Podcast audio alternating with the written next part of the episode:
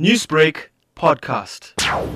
Viewing from the video, it looks like they were two rival gangs, probably turf war, and the incident using weapons in the in amongst uh, uh, in the broad daylight. That is that is abhorrent to the community. But for us, of course, in Newlands, these occurrences happen sporadically. One cannot really put a finger on it because the incident happened uh, in broad daylight and people caught up in this, witnessing it, children witnessing crime of that nature, killing. That is not on for, for the Community Policing Forum and the community of Newlands at large.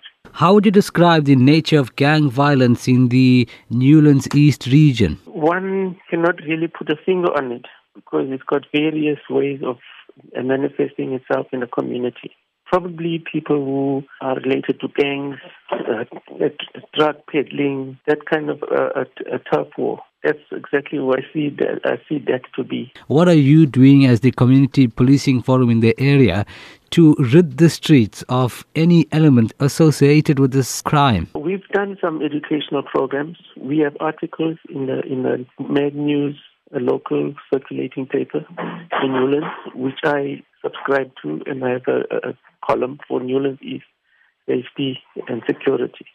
So we we educate people around the issues of, of crime and, and gangsterism. But we're setting up street committees in the whole of Newlands, east and west, so that people who can witness crime can relate this information directly to SAPS as soon as possible, because SAPS is complaining that the community is not reporting these cases.